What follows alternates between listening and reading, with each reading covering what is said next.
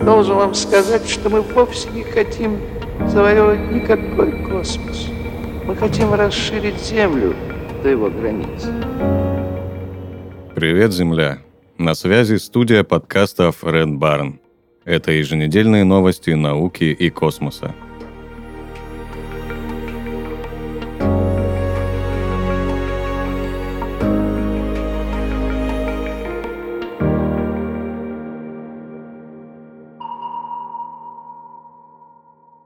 Ученые впервые передали солнечную энергию из космоса на Землю. Команда исследователей из Калифорнийского технологического института объявила, что их космический прототип собрал солнечный свет, превратил его в электричество и передал в микроволновые приемники в Пасадене. Событие произошло в рамках эксперимента Maple. Это один из трех проектов, которые проводятся на борту прототипа Space Solar Power Demonstrator. В нем задействованы две солнечные панели и легкие микроволновые передатчики со специальными микросхемами – Конструкция панели помогает уменьшить количество топлива, необходимого для их отправки в космос. Еще она должна быть достаточно гибкой, чтобы передатчики можно было сложить на ракете. В прошлом выпуске мы рассказывали, что Япония попытается передать солнечную энергию из космоса в 2025 году. Ученые планируют развернуть серию небольших аппаратов на орбите, которые направят собранную солнечную энергию на наземные приемные станции в сотни километров – Использование орбитальных солнечных панелей и микроволн для передачи энергии на Землю впервые было предложено в 1968 году. С тех пор несколько стран, включая Китай и США, пытались реализовать эту идею. Беспроводная передача космической энергии даст возможность пользоваться электричеством в труднодоступных и бедных регионах планеты, быстро справляться с последствиями стихийных бедствий и техногенных катастроф.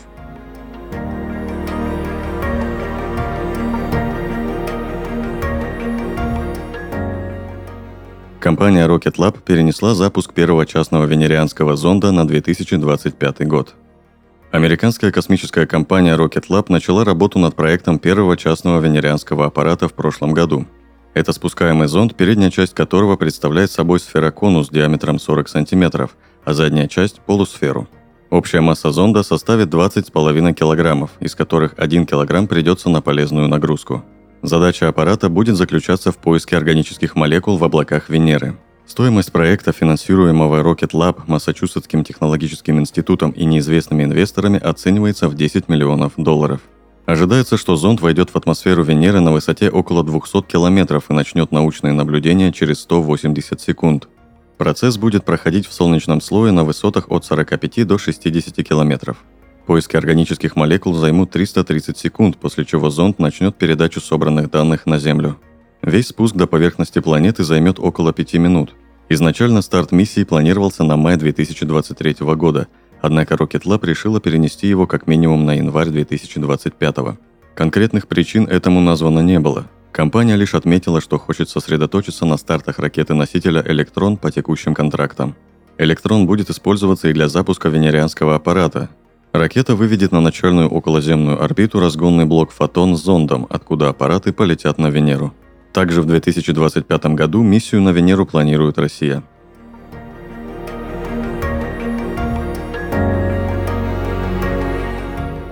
Джеймс Уэбб отыскал самые древние сложные органические молекулы. Инфракрасная космическая обсерватория Джеймс Уэбб обнаружила множество полициклических ароматических углеводородов в одной из ранних галактик SPT-041847. Она существовала, когда Вселенной было полтора миллиарда лет. SPT-041847 обнаружили в 2013 году, и с тех пор ее изучали астрономы по всему миру. Она расположена в созвездии часов и удалена от Земли примерно на 12 миллиардов световых лет. Недавнее открытие впервые позволило уточнить состав далекой галактики и понять сложную химию, которая сопровождает рождение новых звезд. Это стало возможным благодаря редкому явлению гравитационного линзирования, когда две галактики оказались на прямой линии для наблюдателей с Земли. SPT-041847 – наиболее далекий пример галактики, где заметили излучение полициклических ароматических углеводородов. Обычно они присутствуют в областях, насыщенных холодным газом, там, где активнее всего идет звездообразование – Теперь астрономы обнаружили следы этих молекул в нескольких областях, где образования новых звезд не было. Полициклические ароматические углеводороды встречаются и на Земле. Они образуются при неполном сгорании древесины во время лесных пожаров или при сжигании органического топлива. Некоторые из этих веществ – сильные канцерогены. До недавнего времени предполагалось, что органические соединения редко встречаются в нашей галактике и во Вселенной в целом. Но когда ученые впервые детально изучили зародыши звезд и облака межзвездного газа, они обнаружили обратное. Также выяснилось, что эти соединения содержат в себе огромное количество простейших углеводородов, спиртов, сахаров и аминокислот.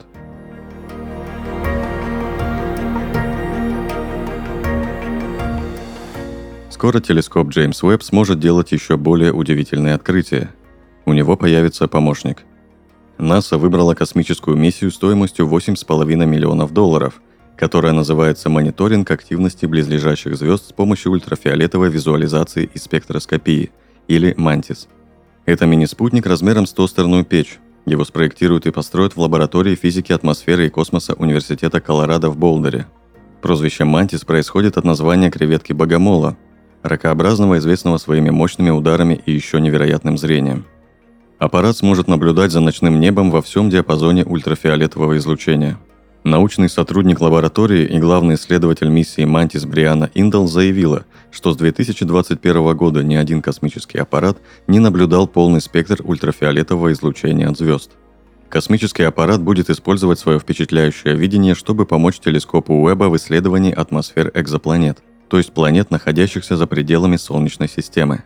Индал объяснила, что Мантис будет наблюдать за изменчивой физикой звезд, горящих в десятках световых лет от Земли, и тем, как они совершают огромные выбросы энергии в виде вспышек. Полученные данные дополнят собственные наблюдения Уэба за экзопланетами. Они помогут ученым получить наиболее полную картину условий, которые могли бы сделать эти миры пригодными для жизни. Или нет. Запуск Мантис запланирован на 2026 год – так что скоро Индал и ее коллеги начнут над ним работать. Еще год уйдет на сбор данных. Техническими партнерами миссии выступят Итальянское космическое агентство и Университет штата Пенсильвания.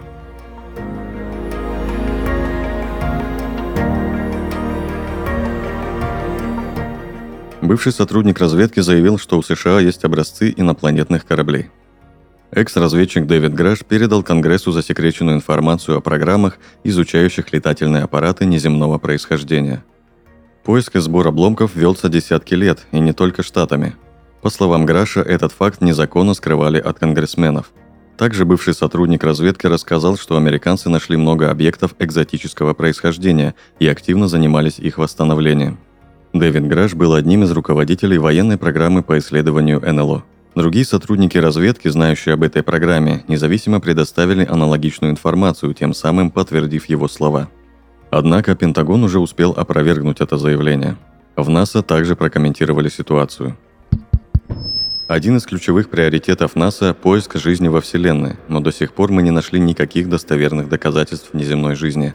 И нет никаких доказательств того, что НЛО являются внеземными объектами –